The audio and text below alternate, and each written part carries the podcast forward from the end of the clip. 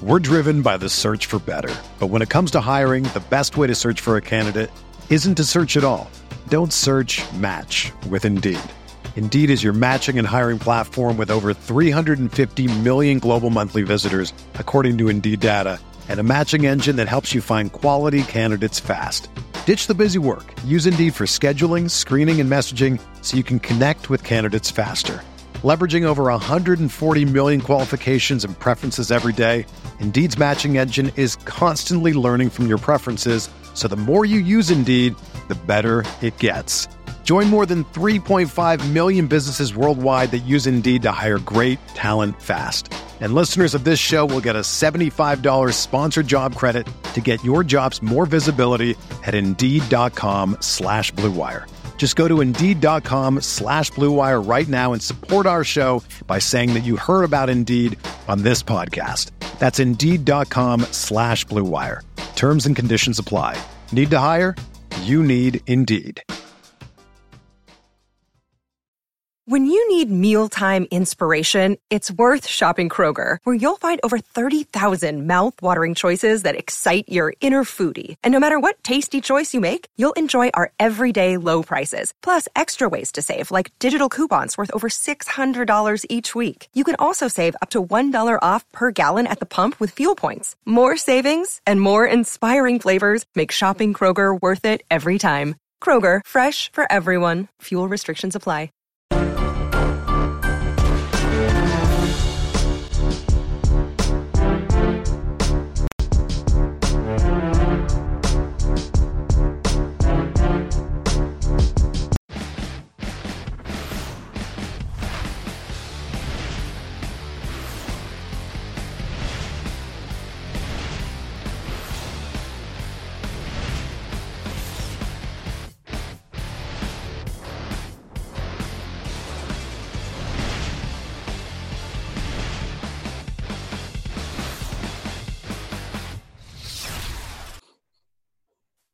Hello and welcome to a week 14 edition of the quote unquote expert quote unquote roundtable. My name is Adam Levitan. I'm the father of the most beautiful beast in the world, Jerry. And as always, I am joined by a man connected to his Ethernet by him, a man who came to the show via canoe, a man who shaved his beard and shaved his and cut his hair, but it's still everybody's favorite hippie. It's JM to win. JM, what's going on?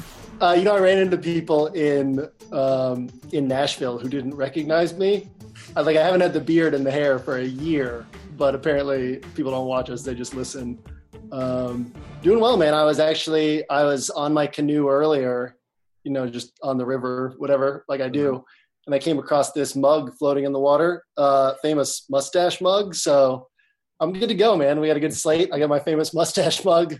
Got some tea, so let's have a fun time do you have that like special hippie tea in there? What's it called that all the hippies are drinking now? That that special tea or coffee? Uh, you know what I'm talking about? Is, is, that kombucha? Is that what you're talking yeah, about? I don't know. Yeah. Uh, I'm drinking yerba mate. That's like the old hippie drink. So I see. Uh, I'm, I'm, behind the hippie times, I guess, but uh, it'll keep me awake. All right, I love it. Um, this week's slate um, on DK, as always, we're going to be talking about DraftKings scoring, DraftKings salaries, which certainly makes a huge difference. I hope that you guys are aware of that by now. Uh, this week's slate on DraftKings certainly revolves around two players who are expected to see ownership in the 40 to 50% range or higher, Gio Bernard and Josh Gordon. I think um, how you want to play the slate partially depends on if you want to eat the chalk with those guys, and we'll talk about how viable a fade would be on either. But I mean, just having those guys on the slate, I know we talk about it a lot. Like a lot of people think that the slate is terrible when there's two really chalky guys or when there's an obvious play. Uh, I actually think that it gives us a chance to um, take some value from people who don't play those guys and then also uh, use our money more optimally instead of trying to like squeeze in guys on DK that we're really thin about a lot of times. So to me, I like these kind of slates. Uh, what do you think, Jam? I love these kind of slates. There's a lot of opportunity to think differently from people. There's a lot of opportunity to take really high floor, high ceiling plays. I mean, you mentioned these two chalky guys who are underpriced, but you also have Larry Fitzgerald's underpriced, uh, Shepard's underpriced, Marquise Goodwin's underpriced, uh, Kizer and Gabbert are in a great spot. Um, I mean, like I'm I've had some salary, uh, some roster construction where I've had like two grand in salary left over, and I liked the team. You have to figure out where to where to spend up or whether or not you want to spend up. So I love weeks like this. Uh, I think one thing we can talk about when we get to the Gio situation is uh, we can talk about some of these other low priced pivots and what percentage of the time we think that they would outscore Gio. Because I do think that the there's some other. I mean, Frank Gore. We'll get to these guys in a minute, but Frank Gore, Andre Ellington, um, even Mike Davis you know, these guys could outscore Gio 20, 30% of the time, and the ownership is going to be disproportionate to that. So I think there's also good pivots in tournaments, not obviously the best on paper plays, but a lot of different directions we can go on this slate. Um, one of the lowest stress slates of the season this year. All right, let's start the quarterback position. Um, in a week where we certainly have the money to pay up at quarterback, I don't see a lot of good options to pay up. Uh, so let's start at the top for this. I we have Carson Wentz. Uh, we have Philip Rivers. I think they're okay plays. We have Jared Goff. You know, like we have Alex Smith. Um, I think they would all kind of fall into the okay range. I think Philip Rivers would be my favorite uh, out of that group. Uh, Carson Wentz has shown an extremely high floor and has been shown to be matchup proof. I think do think the Eagles will play well coming off of that loss uh, last week. Uh, does anybody in the higher range at quarterback intrigue you? Yeah, you named some guys that I think can get you 20, possibly even 25 points. Um, I think the bigger question is obviously, you know, whether that's worth it. You look at somebody like Gabbert, who again we'll get to in a minute, but uh, you know, this is the team that throws the ball at second highest rate, taking on a Tennessee team that people don't run the ball against. Uh, and they can't defend slot receivers, so that Gabbert to Larry Fitzgerald connection gives you a huge floor. Kizer with uh, Gordon Coleman and, and Njoku to throw to gives you a much higher floor than I think most people will anticipate that spot having. So, yeah, I mean, uh, Wentz, I don't love the matchup. Like, it would be tough for me to pay 7,100 hoping for 20 to 25 points when I think I can get that for cheaper. Uh, Rivers, I, I, like the matchup quite a bit. I am a little concerned that the Chargers just destroy Washington in this spot. So um, I think that 20 points, he's been consistently getting that. He's rarely getting over that. So again, uh, I think these guys are fine plays. Um, I think the way that I would actually use these higher priced guys is in game stacks. So, for example, the Chiefs and Raiders, this is a game that both teams need in order to, I mean, whoever doesn't win that division is missing the playoffs, and they're in a three way tie for first. So, both teams need this win. That's the sort of game in which you could see both teams getting more aggressive as things move along. So, if that happens, you know, Derek Carr and Alex Smith could trade blows all day. That makes sense to just load up on a game like that. Um, but in an, like an individual sense, I don't think that any of these quarterbacks make more sense than the, than the cheaper guys. Uh, the one exception would be Matthew Stafford. And obviously, there's a question about his hand. I mean, have you heard? My, my anticipation right now is that he's going to start, but we won't know if he's actually himself. We won't know if he can actually push the ball outside the numbers. Are you hearing anything differently on that? Yeah, no, he's going to play. Um, one of the toughest guys in the league, which is so funny because he had the injury-prone label early in his career, which was such a joke. But anyways, um, he like yeah, broke his collarbone or something, and everyone's yeah, like, I mean, "This guy." The worst. Uh, but yeah, I mean Matthew Stafford, um, obviously an awesome matchup. Um, I don't know. He like he was able to throw in practice, but not a lot in front of reporters. Uh, it certainly seems like it's going to bother him to some degree, but that's the kind of thing we might be able to get a report on from Schefter or Rapoport or Glazer uh, on Sunday morning. So we'll certainly have an eye on that. But yeah, he would be an awesome tournament play because I think right now nobody's planning to play Matthew Stafford. Yeah, uh, Matthew Stafford is just in an absolute smash spot if he's healthy. Uh, my concern is that he's going to be stuck throwing underneath passes to Golden Tate all day and can't really push the ball outside the numbers to Marvin Jones for the big upside. Uh, Russell Wilson is also theoretically in play as a guy who has an enormous amount of upside as their entire offense. Um, obviously, he's taking on one of the best defenses we've seen in the last decade. So, floor is a concern. I think that the Jags are giving up like 8.5 fantasy points per game to quarterbacks, uh, which is just obscenely low. Um, so, yeah, I mean, a- any thoughts on Russ or uh, anybody else in this price range that that you're kind of leaning toward? Yeah, I would disagree with the way you described Russ. I would say he has a high floor thanks to his volume and rushing ability, but the ceiling in this matchup is capped because like you're not ripping off big plays against the Jaguars. Like it's highly unlikely you get into a shootout uh, with this defense and Blake Bortles. So I would say uh, the floor is fine for Russ from a ceiling perspective. I would be uh, more concerned on him and yeah, out of the other guys, I think Alex Smith, who uh, I never really like, but such a good matchup against Oakland, uh, playing at home. Do you think the Chiefs in a desperation spot will play well uh, here, so he would probably be my favorite out of that group. But yeah, for, for in terms of just raw points, I think Rivers, uh, as you mentioned, would be my favorite. Um, let's move down into the 5K range. Uh, I think uh, my first instinct this week was I like Dak Prescott a lot. The more that I've thought about it, I've moved off him a little bit out of concern for on the road in the division, uh, out of concern for uh, I think a lot of sharp money coming in on the Giants from what I've seen so far, and out of concern for just pace of play. We've seen them play extremely slow lately, uh, and concern just because like his wideouts are just um, not making big plays for him. So I think I'm probably going to move off Dak. There's certainly a lot of options below him, such as Blaine Gabbert, who you mentioned, such as DeShone Kizer, who you mentioned, Jimmy Garoppolo, uh, Tom Savage. Um, so, what do you think about Dak and the rest of this 5K range? It's kind of funny, right? We've we've wait, like what is Dez Bryant, 29 years old or something? We're still waiting for him to become an elite receiver. It was like three years in his career before he had a hundred yard game he has very little after catch ability. I mean, he catches the ball and gets tackled. Um, you know, he's not fast. He doesn't run great routes. Um, he can make great contested catches. He's a physical freak. So, I mean, I, I think that the like the thought with Dak is okay with the weapon with with Dez to throw to that can support him. Um, I think the Cowboys are kind of seeing that that's not fully the case, and they're you know we saw him throw only 22 times last week.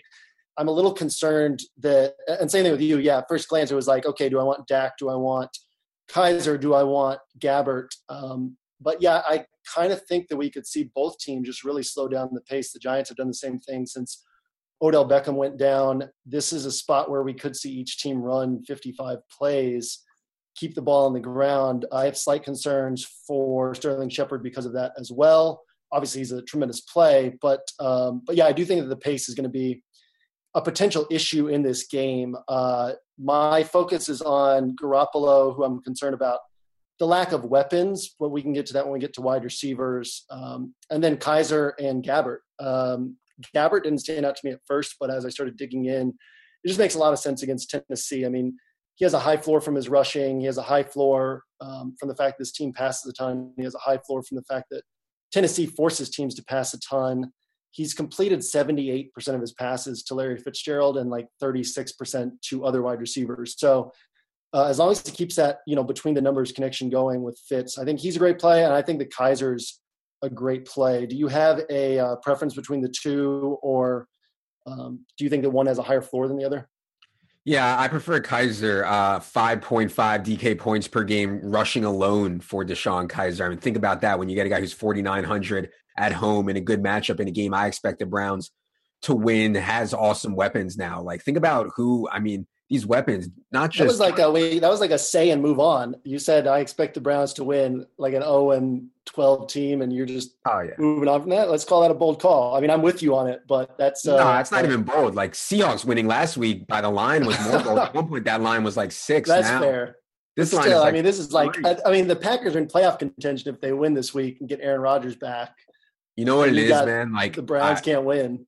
You know what it is? Brett Hundley is just like so dead to me after last week. I hate myself so much. We came on here last week and talked about both of us agreed Jameis Winston was the lock, and somehow I, I just ended up with Brett Hundley. And for the rest of my life, I'm going to regret and hate uh, Brett Hundley for that. So yes, uh, you may never see him on the field after this week too. Oh my god, such a disaster. But yeah, uh, I think Browns will play well and win. I don't think that's really a hot take at all. And uh, and yeah, I mean Kizer's rushing floor, but think about the weapons he has: Duke Johnson, uh, David Njoku, and then you add in like Coleman and Josh Gordon, arguably like one of the more talented wideout duos in the league. So, I mean, it's really hard to see DeShone Kizer uh, failing here. Um, he's played better lately. He had really tough matchups lately. I think his last three were like Jacksonville, Cincinnati, and uh, somebody else that's really stout. So yeah, I mean, I, I brought that up last week with um, his games with Coleman and without Gordon had been Jacksonville, Cincinnati, Pittsburgh, Baltimore. Yeah. yeah. It doesn't get tougher than that. I mean, uh, yeah, I think that Kizer is a better quarterback than I don't know that he's good.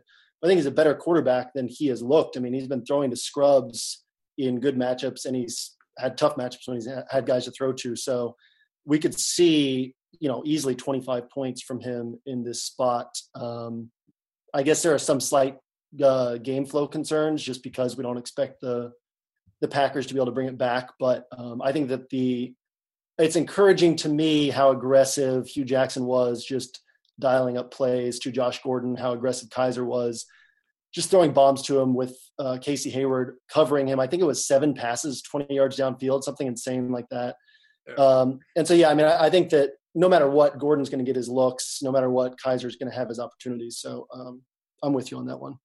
Uh, one guy we didn't mention is Case Keenum. Um, I think that there's like time for Minnesota to regress a little bit, at least offensively, but you can't argue with the way Case Keenum has played lately. And the Panthers have been getting absolutely destroyed uh, by wideouts lately. Do you have any interest in Case Keenum uh, as kind of a tournament play at 6,100? Uh, my approach this week is kind of to uh, not overthink things and not take any of these low floor high ceiling plays because there's so many high floor, high ceiling plays. I think that uh, if you get heavier into tournament play or large field tournament play, stuff like that makes sense. I'm actually shifting my focus this week to go pretty cash heavy and then just uh, small field, high dollar tournaments. So I won't have interest there. Uh, I do agree that the Panthers are. I don't think they're below average against the pass, but they're average against the pass. I mean, their reputation is more built on the fact that they're they're the Cowboys from two years ago. They're running out the clock and not allowing teams to run a lot of plays. So I could definitely see. I, I like Thielen this week, so I could definitely see Keenum doing well. But um, it's not a play that I will be on myself. Um, all right. Anything else at quarterback? Not anything that I'm interested in. All right, let's move to running back, and obviously the position revolves around Gio Bernard. Uh, his backups this week will be Brian Hill and maybe uh, the kid Tre'Davious White, I believe his name is, from the practice squad. Not sure if they called him up yet or if they are going to call him up. Either way, they clearly didn't trust Brian Hill last week, gave him zero snaps, even though Joe Mixon left in the second quarter. Uh, Gio Bernard, uh, look, I mean, the Bengals got low on Gio Bernard. Like, Joe Mixon was not performing whatsoever, and Gio Bernard's snap count was decreasing, even as Jeremy Hill went on IR. So, like, Bengals don't love him, but they don't really have a choice here, and we know where he excels similar to Theo Riddick uh, last week. We know where he excels when he's on the field. He's going to get a lot of dump offs. Um, so on DraftKings scoring, it's really hard to see Gio Bernard failing at 3,100, which is just, uh, we haven't seen prices like this on DraftKings for guys that are in play. So I think a fair touch projection for Gio Bernard is in the 15 to 20 range, and he's 3,100. Uh, you mentioned not overthinking it. Uh, should the people out there even be thinking about uh, trying to fade Gio? In, in cash games, obviously, I think the answer is no. And I think that the 10, 12% of the field that doesn't use him is automatically putting themselves behind everyone else. If they luck into Gio having a bad game or getting injured, and they're in the top 10% of the cash game field because of that, I mean, fine. But that's like at 3,100, it just makes no sense to not take him. You made a good point with the touches. This isn't Bilal Powell where we all just freaked out and we're like, okay, Bilal Powell, all the touches, and Elijah McGuire was sitting there. And um, you know, a couple people texted me on Saturday that week and we're saying basically, uh, isn't McGuire going to get like, you know, isn't he maybe one out of every three times he would outscore Powell in this in this spot? Like, we don't have a situation like that with Gio. It's Gio's going to touch the ball. So, and like you said, he gets catches. I think that the Bengals are going to go pass heavy here just because Gio can't run between the tackles, you know, 20 times, or they don't want to do that. So pass heavy helps him, run heavy helps him. Um, it's not like the Bears are a team that is just going to control this game. So, like you said, it's really hard to see him failing, and it's really hard to see him falling shy of 12 points in a bad game. Um, with that said, this is not a normal DraftKings week. This is not a week where uh, the pricing is super tight and you got to take this $3,100 guy. So in tournaments, I think there's a lot of cases to be made. Um, you know, uh, uh, on my Monday night pod a couple weeks ago, uh, Grant Nefer was talking about how he won, he cashed in all tournaments, won in double ups without Julio Jones uh, the week that Julio put up 50. How does that happen? Well, if you get 20 points from every guy on your team, you're going to be in the top two or 3% in tourneys. So I think that, that it's totally viable that Gio gets – 12, 15 points, and you could just go mid range across the board and get 20 points from everybody. I think it's totally viable that you could go Frank Gore, uh, Andre Ellington, or Mike Davis and outscore Gio. That's not the likeliest scenario, but I think uh, any of those could happen, and they'll all be way under owned. Um, do you have thoughts on Davis, Ellington, and Gore before I throw in my thoughts on them. Yeah, with Will Fuller uh, being active and they need a body behind uh, Lamar Miller, I, I, understand that Andre Ellington's going to run some slot uh, snaps, but I mean, I don't think that's a place that I would definitely uh, consider. I think Mike Davis would be uh, a more likely play that I would make just because if you're going to beat Jacksonville, uh, you theoretically do it the run. That said, I do expect this Jacksonville defense to overwhelm Seattle's offensive line, um, which would be a concern for me on Mike Davis. So uh, the one guy you didn't mention in that sub 4K range is Kerwynn Williams with uh, Adrian Peterson out again. Um, Kerwynn didn't see a target last week, which is a major concern, but I don't think he's bad in the pass game. It's just that's the way it went. DJ Foster ended up getting uh, five targets, but I think Kerwynn at 39 and Mike Davis at 37. You know me, I don't play Frank Gore, so he's out uh, for me. And uh, and yeah, Andre Ellington would would scare me. I mean, how many Texans can we can we be high on? Like, I want to play Will Fuller. I want to play Stephen Anderson. I want to play DeAndre Hopkins. Uh, I think Lamar Miller is okay. Like, how how many Texans can we like in one game? Yeah, no, that's a fair point. Um, I've messed around with some rosters that have Gio and Ellington together, and you can imagine what that allows you to fit when you also have Josh Gordon and one of the cheap quarterbacks. Um, so I think that's viable. Ellington's definitely the thinnest play on that roster. Um, I do think he's going to get some some slot work, and we've seen that the Texans don't really love giving Lamar Miller more than 20 touches. Um, they've done it a couple times, but San Francisco is facing the most or second most running back rush attempts in the NFL. It's because they run such a fast paced offense. They're also typically behind, which may not be the case this week. But um, but yeah, I do think that Ellington will get six or seven touches out of the backfield and probably four or five catches out of the slot. I think he's totally viable. Frank Gore has averaged 18 carries a game the last five weeks, or 18 touches per game. Everyone will be, not everyone, but people will be looking to pay up for LeSean McCoy in the same game. He's averaging 16 touches per game. Obviously, McCoy's a better player, but 18 touches against one of the worst run defenses in the NFL. Gore gets two or three catches every game. It makes a lot of sense at 3,900. I think you get 10 points in a worst case scenario. I think he can easily get 15 to 17. Um, and then Mike Davis, I don't love. I think that he's unlikely to play well. Uh, I think the same thing about Kerwynn Williams, but I think they're both in play. But point being, I mean, there's just a ton that we can go to in this cheap range. And I don't think that's the only way to pivot off Gio. I think that the other ways are just to go, you know, mid-priced across the board with a lot of good mid-priced plays this week. I do think that Gio puts up 12 points in a bad game. I expect him to get over 20. So I love Gio this week. But if we're just talking game theory and, and what to do in tournaments, definitely makes sense to move off of him on some teams and, and try some different things. Um, I think we should talk about Lamar Miller because he's a guy that I'm always like really hesitant to click on. And Jordan Howard, shockingly to me, ended up at like 28% owned in the Milly Maker last week because he was home against San Francisco. I assume with Alfred Blue out, with D'Onta Foreman out, with Lamar Miller at 5,800, Lamar Miller is going to be uh, very popular. Um, do you think that is good chalk or bad chalk? Because to me, pretty much anytime Lamar Miller is chalk, I think it's bad but this is a pretty nice spot for him given the backup situation, given the matchup. How chalky? Uh, I think I have like 30%, 25. What? Let me check. Um, yeah, I, I built a team on like Monday or Tuesday with Lamar Miller, and I, I had that feeling that everybody has like, oh God, Lamar Miller, really? Um, so I don't know. I mean, I think people like Jamaal Williams in this range. People like Marshawn Lynch. People like Perine. I'm hoping that kind of spreads out ownership a little bit. People want to get up to Gurley. Um, but yeah, if Lamar Miller's 30% owned. No, I'm sorry. I have I have 16% right now. I forgot Todd Gurley is going to soak up like 30%. Okay. Um, yeah, at that at that range, 15 to 20, I'd be fine with it. Um, that's not enough to move me off of him. I think that we basically, like I said, I think Gore gets 10 points in a bad game and 15 to 17 in a good game. I think Lamar Miller gets like 12 in a bad game and 22 to 25 in a good game. So, I mean, if you can find the salary to get up to him, I think he's a really strong play. I think he'll see the work. He can catch passes even if, uh, like, this isn't Jordan Howard. You know, he can catch passes even if they fall behind, even if this turns into a shootout. Um, Andre Ellington's not going to be used between the tackles much. So I think that Miller's pretty safe. I think we do see him get over 20 touches this week, which is a rarity for him. Um, I like him more than Perine, who stood out to me more at first, just because we saw Perine lose involvement when the Redskins fell behind. Um, this is obviously a spot where that could happen again. He's a good tournament play just because if Washington keeps it close, he'll get 20 plus touches in a phenomenal matchup.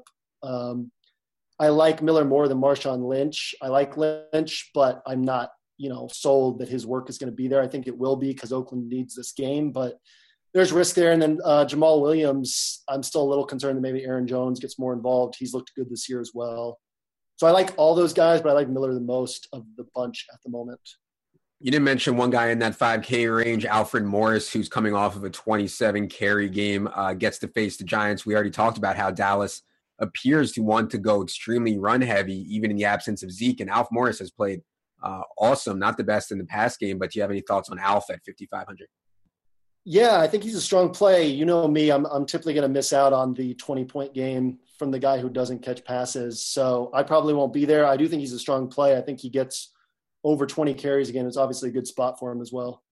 We didn't mention uh, your boy. You've rostered uh, Duke Johnson more than anybody in DFS this year. Are you going to Are you going to Duke Johnson again? No. And um, so the mistake I made last week because I rostered him last week, which was his worst game of the season, um, for a guy averaging almost 14 DraftKings points a game and priced under 5K. But uh, and, the best matchup he had on the year. But I think that what we're going to see is just that Kizer wants to throw the ball downfield. Hue Jackson wants to get plays to Josh Gordon.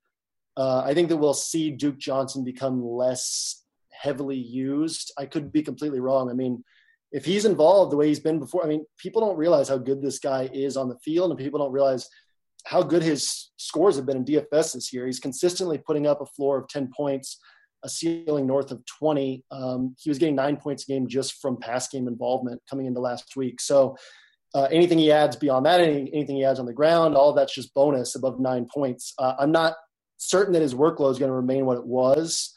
If it does, he's an awesome play. Um, I'll probably miss out if he posts like a 25 point game this week. Uh, Ameer Abdullah is questionable. If he ends up scratched late again, do you Theo Riddick is now 4,500. Uh, do you have any interest in Theo at that price?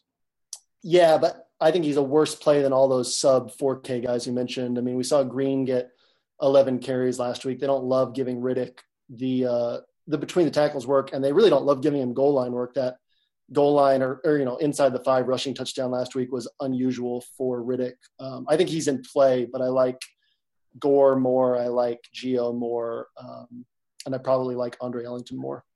All right, let's move up to the top tier. We have LeSean McCoy, we have Melvin Gordon, we have Todd Gurley all in play. Uh, Tyrod Taylor, I think, is a big question mark. I probably don't want to play LeSean McCoy at all if Nathan Peterman starts this game. Um, would you agree there? I agree. And then if you said you probably don't want to play McCoy if Tyrod starts, I'd probably agree with that as well. Oh, you don't want to play McCoy at all? I mean, I think he's in a great spot. I just uh, like he's averaging 16 touches per game. Um, Travaris Cadet is getting, you know, four or five targets per game. LeSean McCoy, I broke it down in my, my game by game breakdown this year, this week, but McCoy in their wins, where when they started five and two, he was getting five to nine targets every game. And since then, it's been one to four targets, and they've lost what all but one game since then. I mean, it's it's crazy, but I'm just not sold on the workload. If I'm paying seventy two hundred for running back, like it will absolutely not surprise me if LeSean McCoy has a good game. He's in a good spot. If the workload's there, he'll probably smash. Um, he could even post a 20 point game without the workload, but I don't want to pay 7,200 for 16 touches. Um, that's consistently been the case lately. So I'm, I'm kind of off of him this week. Yeah. I mean, the issue for me is he's 1,400 more than um, Lamar Miller, and he's only 900 less than Todd Gurley, who has this ridiculous role. I mean, Todd Gurley's role is just like Le'Veon Bell slash David Johnson esque. He's getting targeted like in the six to eight time range per week. Um, he is the unquestioned goal line back. He's playing like 80% of the snaps. I know the matchup against the Eagles isn't great, but Sean McVay has shown an ability to get Todd Gurley into space uh, no matter what. Uh, I think Todd Gurley is pretty clearly the best play in this top range. Do you agree? I agree. I think that there's people shouldn't consider him a lock for a big game. I mean, uh, like you should feel great if you get those 22 to 25 points because Philly is, I think they've only allowed three running backs to go over 40 yards against them. Um, They're allowing like 300 fewer rushing yards than the next closest team.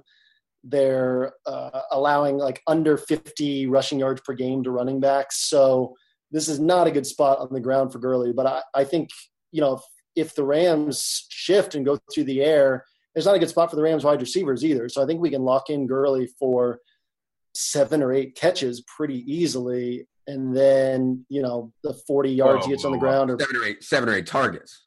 Seven, I think seven or eight catches, honestly. Oh, daddy. Oh, daddy. Um, and also worth noting that Philly is tremendous stopping running backs after they catch the ball. So, you know, upside is a concern, but like it's going to be tough for them to get the ball to Cooper Kupp with Patrick Robinson blanketing him. It's going to get be tough for them to get the ball to Sammy Watkins. Uh, and Josh Reynolds showed last week that he's not somebody we can trust. So, I mean, I think that Gurley is the guy they're going to have to lean on through the air. I think we get seven or eight catches. So with that, um, I think he's a great play for floor. I don't think he's going to smash. I don't think he's going to get 25 to 30 points just because the matchup is is really bad. But um, I think you lock him in and, and, just lock in points for sure. Uh, okay, then let's get your take on Melvin Gordon. You don't love Gurley. You're off LeSean McCoy. I have concerns about Melvin Gordon, obviously, from an efficiency standpoint, and Austin Ekeler continuing to uh, siphon a decent amount of work there. Um, how do you feel about Melvin Gordon up at 7,800, just 300 less than Gurley? I mean, if you were priced at, I think it's the psychology of pricing, right? If you were priced at like 6,200, we would all be like, oh man, he's so cheap for Melvin Gordon, but is he really even a good play? Um, I kind of think that just because he's priced up there with McCoy and Gurley, people think about playing him. Um, if he were priced at 6K, ownership would probably be a little bit lower than it is at whatever his price is 7800 because then that would cause people to think about how poorly he's performed for you know a large chunk of this year and whether or not they actually want to go there. Um, won't surprise me if gordon posts a good game but i don't think it's it's worth it for 7800 given his chances of, of getting 10 or 11 points. One guy we didn't mention is Kareem Hunt. Do expect Charcandrick West back from his personal issue for this game, uh, even with Charcandrick out last week we saw Kareem Hunt post uh, massive usage. Like he was on the field for 87 season high uh, percent of the snaps. Uh, still did not get it done in the box score. Another great matchup for him home against Oakland. As I mentioned, expect Charcandrick back. Um, any hope for Kareem Hunt at 6,500? Yeah, this is kind of like the Case Keenum thing, and that I don't I don't see the need to take on this floor. I do think the ceiling is there. Uh, I like Hunt. This is one of my two or three favorite games to game stack if you're going that route in tournaments. So it makes a lot of sense to get Hunt on a game stack in case this game shoots out, um, in case the Chiefs finally get some plays close to the goal line and get Hunt some touchdowns. Um, there are 27 running backs who have more carries inside the 10 yard line than Kareem Hunt has this year. So, you know, scoring opportunities have just been thin for him. That's the big issue. But he could certainly smash in his spot. It's just not the likeliest scenario. Anything else at the running back position? Uh, I'm sure there's plenty others, you know, places to look. But given the way I'm approaching this week, I mean, I'm I'm locked into a much narrower core and just trying to take these best plays that we've talked about. Let's move to the wide receiver position where Josh Gordon, I believe, will be 40 to 50% owned, which is very, very high for a wide receiver. You know, obviously, wide receiver has much more volatile and wide range of outcomes than most other or all other uh, positions. We just saw last week this Green Bay defense uh, somehow shut down Mike Evans. Still not exactly sure how. Um, this Packers defense will not have Kevin King, will not have Devon House. I mean, they have Damarious Randall, but they are very thin beyond that uh, at the cornerback position. We know uh, Josh Gordon is an exceptional talent. We know he was used in a way I didn't even expect him to be used last week. I mean, ran a route on 89% of DeShone Kizer's uh, dropbacks, just absurd usage. Saw 11 targets against Casey Hayward. Um, merits to fading Josh Gordon in tournaments. Wouldn't it be great if he'd seen like six targets last week and then everyone was just concerned that maybe he wasn't worth uh, rostering? uh, then we wouldn't have to have this conversation and we could just lock him in at 20% ownership. Um, I don't, I mean, there's always merits to fading a wide receiver uh, at this level of ownership. As you alluded to, it's a high variance position compared to running back. We've talked this year about how we're likelier to pivot off of chalk at wide receiver than at running back. with that said, uh, Gordon's not a guy that I want to hop off board on. I mean, 5,500, th- this guy is going to be 7K in a week or two, um, and he's in a great matchup. As you said, Devon House is out. Devon House covered Mike Evans for much of last week for whatever that's worth.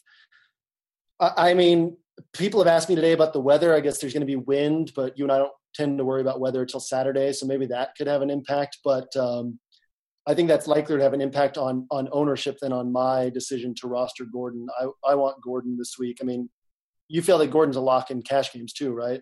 Well, of course, yeah. Uh, what about though if you want to play Kizer, you expose yourself to some systemic risk in this Browns offense, which we've seen uh, have the possibility to at least sputter. Uh, I don't think they will this week, but by playing Kizer and Gordon together, at least in cash, you do expose yourself to uh, some downside. No.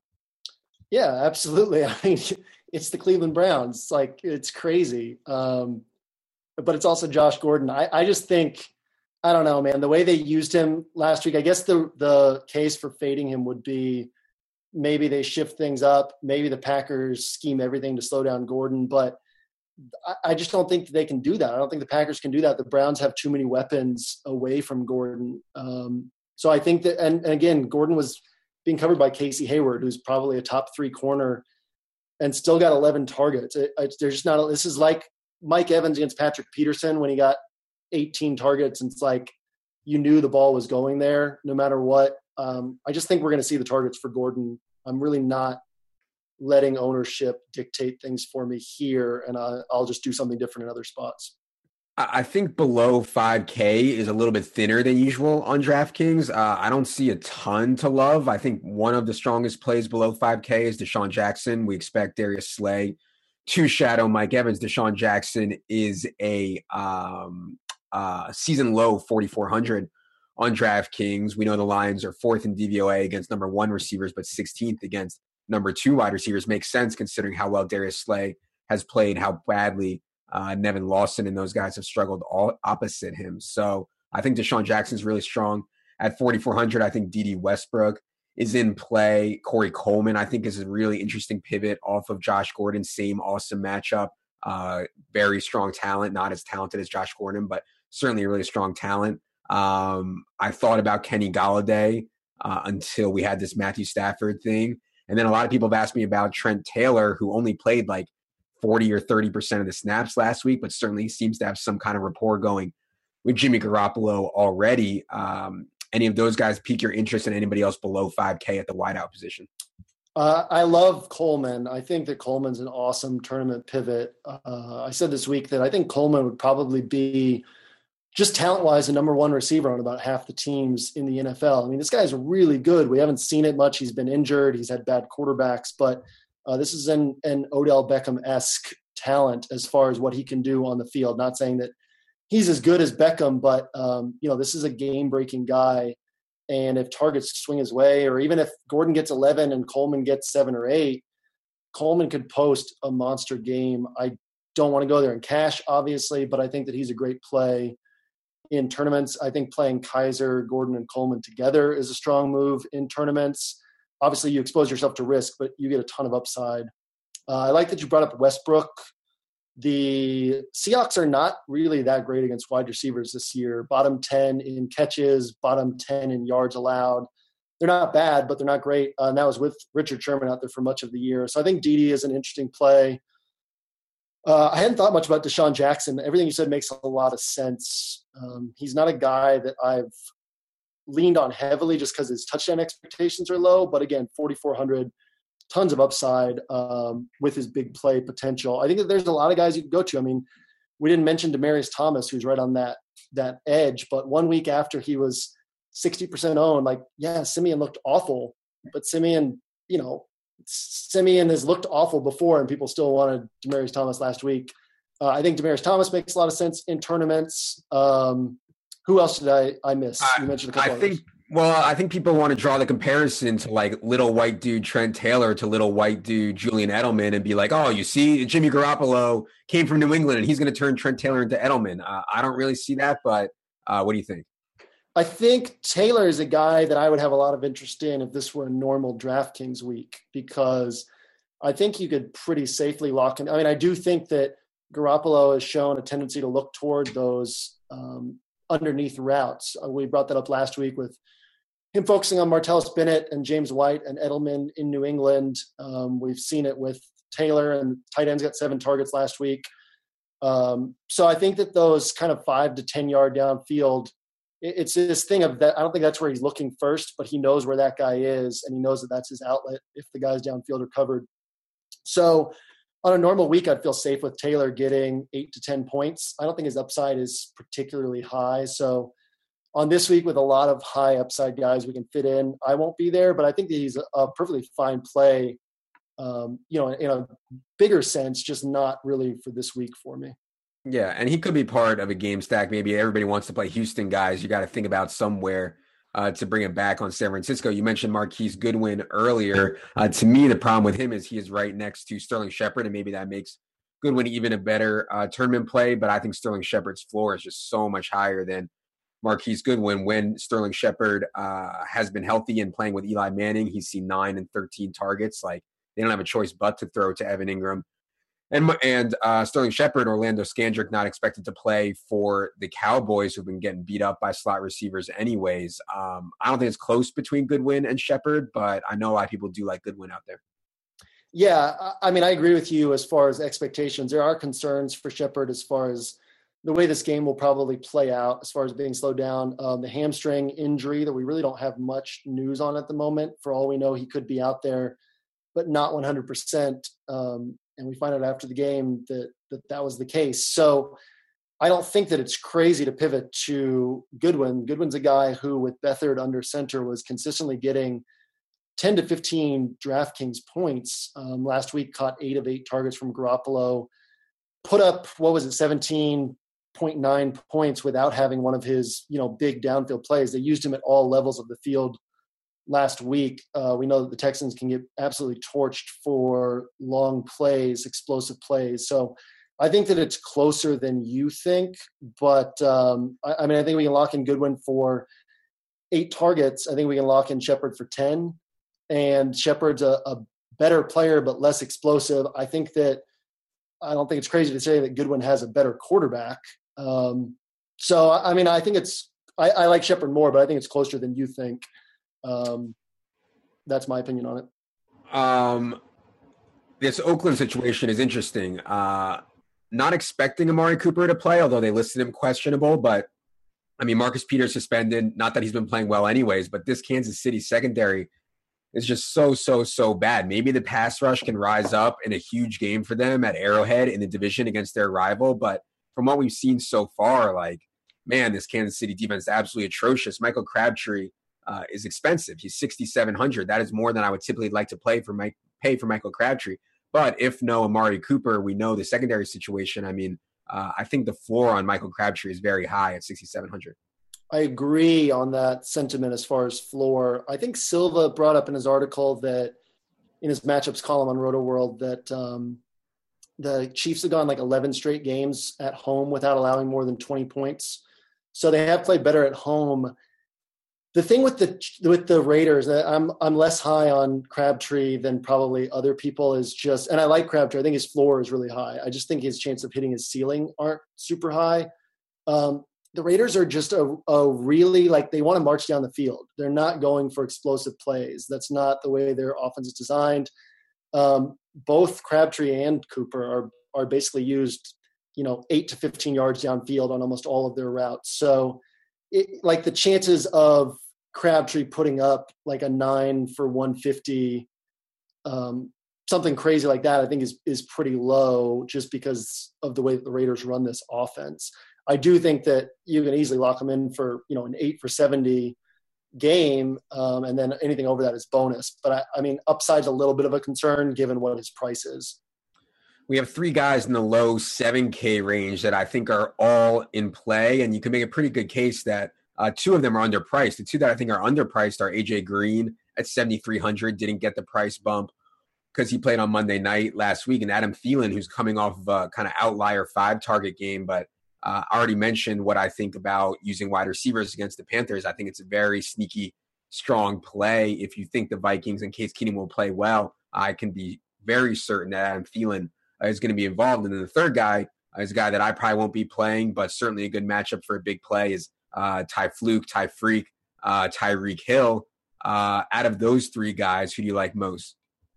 Out of those three, probably Thielen, then Green, then Tyreek Hill.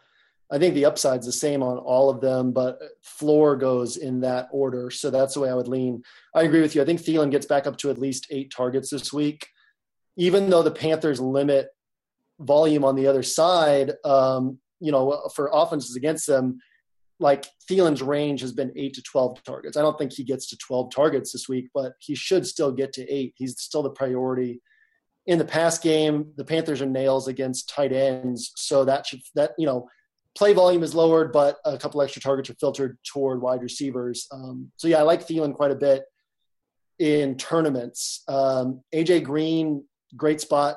Chicago has struggled against number one wide receivers the last month and a half, and the targets are there for Green. Um, obviously, the concern there is just game flow. If the Bengals take a huge lead. Um, and then Tyreek Hill is is what he always is: six to eight targets, a couple of them downfield, a couple of them at the line of scrimmage, and you hope he breaks a long play. Obviously, against Oakland, he can break a long play. A uh, couple notes on that Chicago Cincy game. Cincinnati expected to be, to be missing five five starters on defense, including both their cornerbacks, um, including their heart and soul kind of Vontaze Burfict. And then on the other side, the Bears, who lost um, a ton of guys to injury. Down Leonard Floyd, down Adrian Amos, down uh, Danny Trevathan, down Eddie Goldman. Uh, both these defenses are not uh, what maybe we think of them. So maybe it could be more shootout potential uh, than maybe on the surface in this game. How would you feel about playing AJ Green and Gio in the same lineup uh, in a tournament? I'd be fine with it, but not because of shootout um, upside. I mean, the Bears, we've talked about this, they're way more concerned with losing close than with trying to win games. When they fall behind, they still go run heavy, they still slow down the pace. Um, it's just it's a big issue for you know games against the Bears. If if they're down 14 points in the fourth quarter, they're going to punt the ball. You know, they're they're not going for it on fourth down on their side of the field trying to win. This is like a really pathetically run team as far as worrying more about the optics than about actually winning games. Um, so I think that the you know and we've also seen the Bengals play well in the secondary without Adam Jones, without Dre Kirkpatrick. I think that I genuinely think that their good defensive play is more about good coaching, uh, disciplined play, good scheme than the individual players. Minus Burfict, who does make a big difference. Um, so I like Green, but not not from that perspective, I, I, think it's just that Green and Gio are this whole offense, so they can do well even without the Bears doing well on the other side. One big question people are going to be asking themselves this week is: I have room for one very expensive wideout. Should it be Keenan Allen or should it be DeAndre Hopkins? Uh, Keenan Allen comes in as the hottest wide receiver in the history of the NFL. Three straight games, ten plus catches, hundred plus yards, one plus TDs. Has a fine matchup uh, against the Redskins. DeAndre Hopkins, you can make a case has one of the best possible matchups uh, against San Francisco. Quarterback play, edge obviously goes to Keenan. Do you have a preference between Keenan and DeAndre Hopkins? I like Hopkins a little bit more. The bigger question for me is um, do you have a preference between Hopkins, Keenan, and Gurley? How would you rank those three? If you can fit two, who would you want? Um, probably the two wideouts. I, I think they both uh, are like I projected Hopkins, I think, for 11 targets and Keenan for 10. And that's conservative. I always do targets can, on the conservative end just because you never know what's going to happen with game flow. But there's certainly upside for a lot more on those. Um, but yeah, we already talked about the matchup concerns for uh, Todd Gurley, who I certainly like, but matchup concerns are not there for Keenan uh, and Hopkins. Yeah, I agree with you. And I think that to be clear, like there's obviously a chance that Hopkins or Keenan just bomb – and get you eight points, whereas that's less likely with Gurley. But um, I think Gurley is far less likely than these two to post you, you know, 30 points or something like that. So um, I think there's a lot of roster constructions where you can fit in two, and I would love to have these two guys over Gurley. Um, but I like all three plays. I, I, like Hopkins first, Keenan Allen second.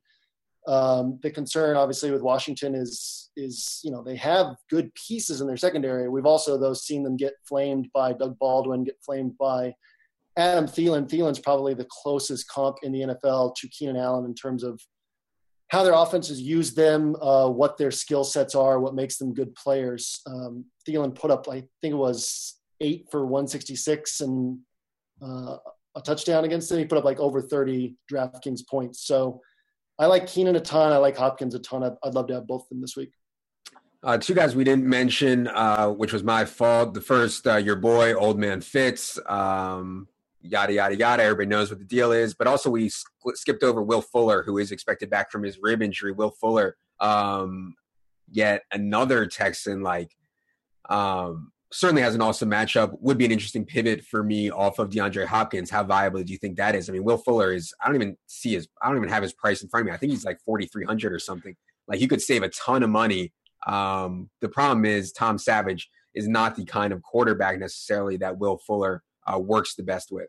Yeah, I think we can get twenty points without taking on the five point floor that Fuller gives you. But I, you know, it wouldn't surprise me if Fuller popped off he's not a guy I have interest in. I think that Fitz is one of the safest and honestly highest upside plays on the slate. We've seen him get 30 plus points multiple times this year, and he's going to get 10 or more targets from Gabbert. So I love him this week as well. I mean, I think he's genuinely in the conversation with with Keenan Allen and DeAndre Hopkins in terms of like, do you want a second cheap running back and two high priced wide receivers, or do you want to go up to like the Lamar Miller range and drop down from one of those high price guys to Fitz. Um, I think that either way works. I think that Fitz, you know, should get you 20 points this week. So I like him quite a bit.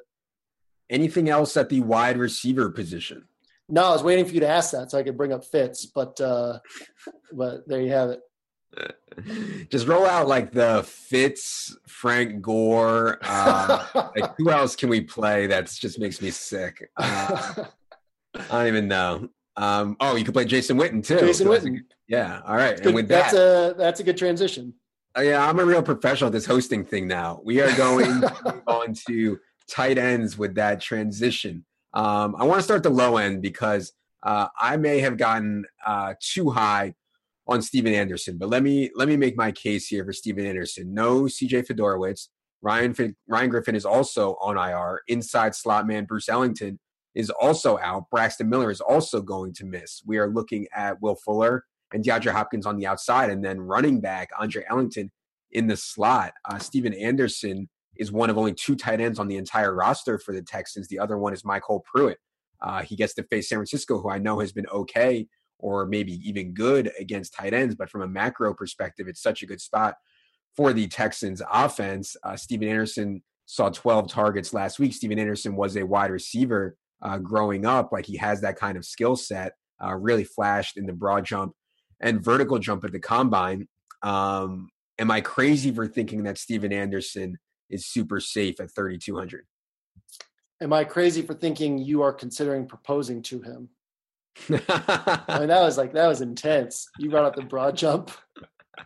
Uh, I've, been Anderson, so, I've been reading so much about him. I, it's all in my brain now. Anderson had six targets the last time that uh, Ryan Griffin and Fiedorowicz were both out. Um, he and CJ combined for, I think it was five, seven, and eight targets in their last three games together. So I think you can easily pencil him in for six targets as a floor. And again, Braxton Miller, Bruce Ellington. Um, Miller is not really heavily used. Ellington kind of took Will Fuller's target. So I don't think that there's a massive target bump. I think the 12 was a fluky outlier, but I think six to eight targets is reasonable. And look, six to eight targets at 3,200, I'm not going to quibble with that. I mean, that's a fantastic play. It's hard to like the best tight end on the slate is Travis Kelce. and you're looking at eight to 10 targets for Kelce for 7,400. So, I mean, if this were a normal week, Anderson would be a lock for me at 32. With how much value there is, how many decisions we have to make, how easy it is for me to fit Kelce along with other guys I like. Um, I may not end up there myself, but I think Anderson's a great play. I think he's going to go overdrafted just because of all the hype around him. But um, but I think he's a great play. I mean, I think you're locking in six to eight targets. I do expect Zach Ertz to play on Sunday, but it is notable that they did list him questionable. If he doesn't play, do you have a take between Trey Burton and Anderson? Yeah, I like Anderson more. Um, Burton in a in a tough matchup. I don't think that the targets are as reliable. All right, let's keep moving up at tight end. Uh, Hunter Henry um, has seemingly found the role for sure, and I know I've said that before, but like it seems like now they're finally like, okay, Antonio Gates is done. Like I actually dropped Antonio Gates from my dynasty team, this super deep dynasty team. I was like, finally, like they got rid of him. I was just waiting to drop him. Um, I think Hunter Henry's just such a great talent. Like regardless of matchup, uh, regardless of anything else, like he's just such an awesome talent.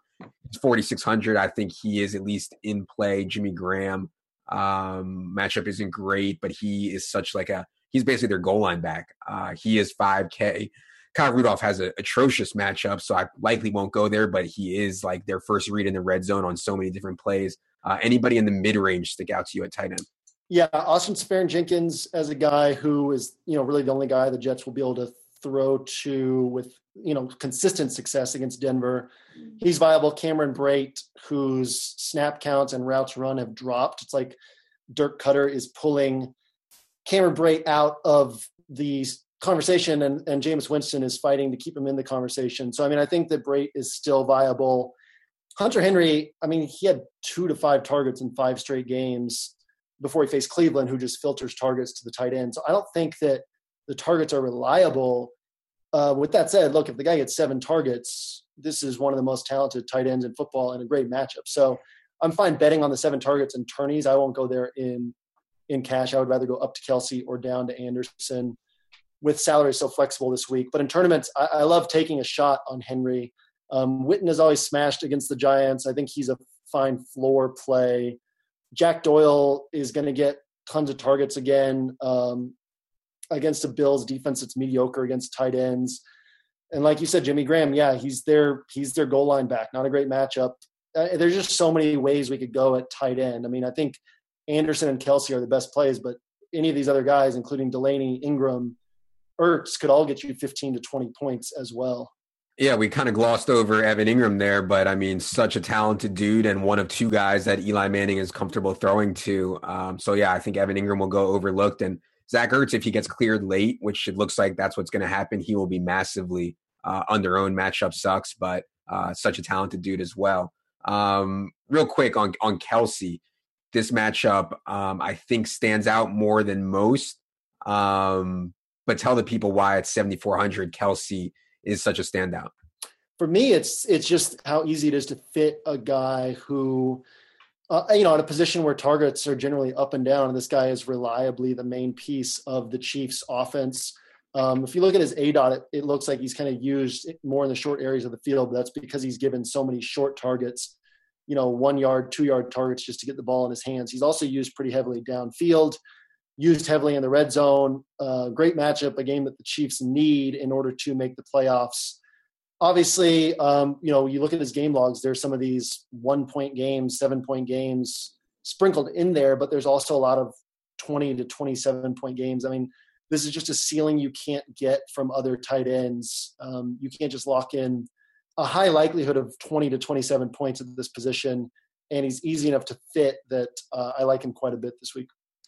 Let's move to defense. Uh, for the first time in a while, I feel like there's not one defense that people are like zoning in on. I do think that the best play is the Chargers, given uh, how much the Redskins skew towards the pass and the way the Chargers rush the passer uh, and make plays in the secondary. But they're 3,600. Uh, we'll see if Nathan Peterman starts, but I think if Tyrod starts, I think the Bills' defense is somewhat interesting against this Colts team that takes the most sacks in the entire NFL. Jacoby Brissett, obviously, extremely mistake prone. Uh, the Vikings stood out to me as just an awesome, talented defense. That's 2,700. Um, and obviously, I already think said that I thought the Browns were going to win the game. Uh, if we do think the Browns are going to win the game and they're facing this guy, Brett Hundley, who is officially dead to me, uh, I think Cleveland at 2,600 is in play. Uh, any thoughts on defense? Do you see one that stands out to you? Yeah, the Chargers are the one that I've wanted to get. I've had a lot of teams where I can make the rest of my team look significantly better with I mean like you know the difference between going Sterling Shepard or some scrub below 5k at wide receiver by dropping from the Chargers down to the Bills. I don't love that, but I think it's viable. Um, and I think that the Jets at Denver are viable as a tourney play just because of how bad Siemian looked last week. He's not that bad, but if he continues to look that bad, uh, the Jets would obviously, I mean, what the Dolphins put up like 27 points. So you could target the quarterback play in that spot. I mean, with with that, you could also target the Packers. I just think that um, Kizer is going to be less mistake prone when he can get the ball downfield uh, as he can with these these new weapons. Yeah, and the Packers' price has been adjusted all the way up to thirty seven hundred. Uh, if Nathan Peterman does start, do you want to play the Colts at thirty five hundred?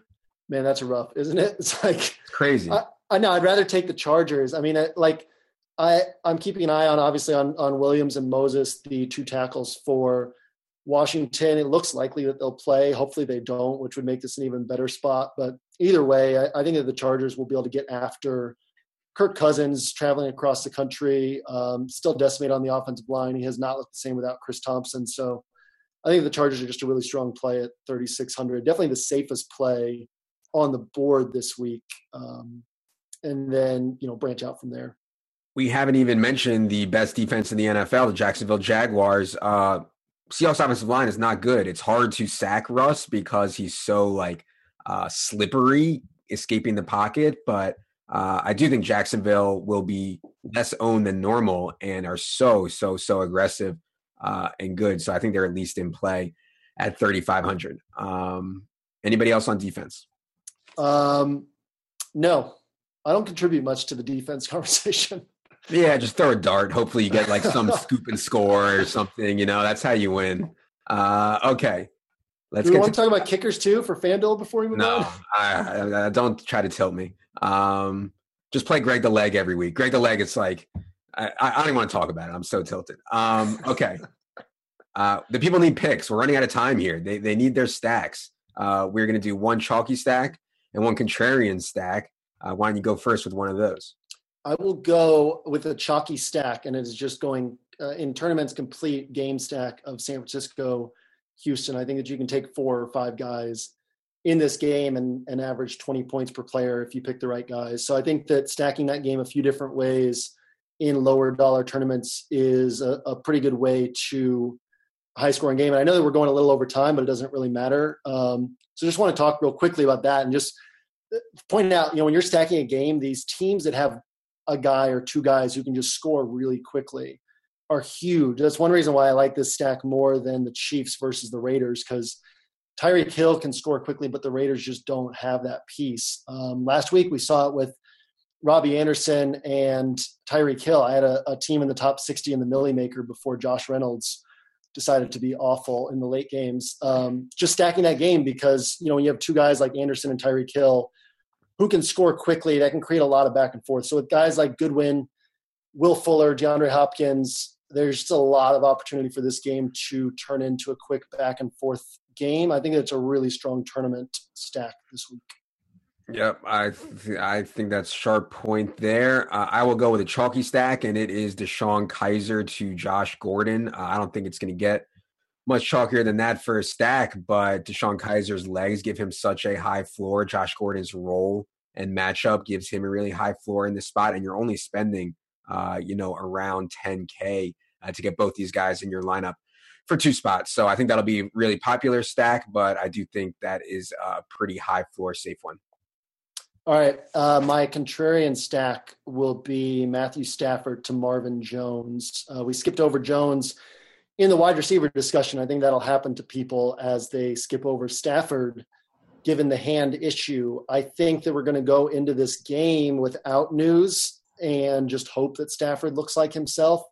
I actually think that he won't be able to push the ball outside the numbers, but if I'm wrong, if he's able to, we have a guy in, in Jones who's topped 85 yards in six out of seven games in the best wide receiver matchup in the NFL.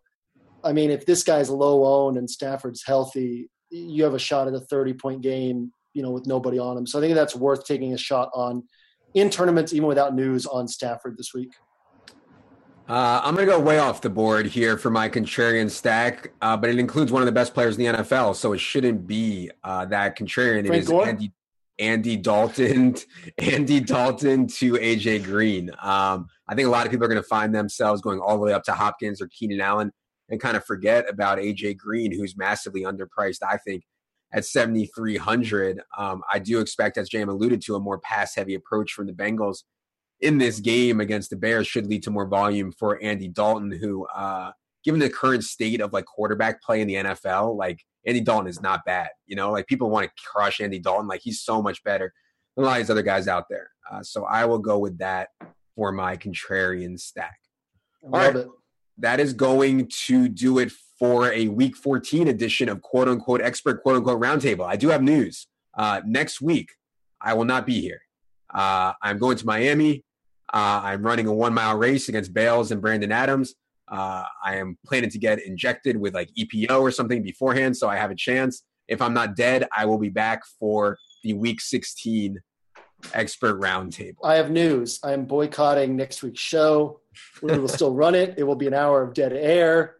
So that's not out. true. Don't no. the, the, show will go on. You guys don't need me. The, the, the show will go on. The show will go on. For JM, for Jerry, I am Adam. Good luck, everybody.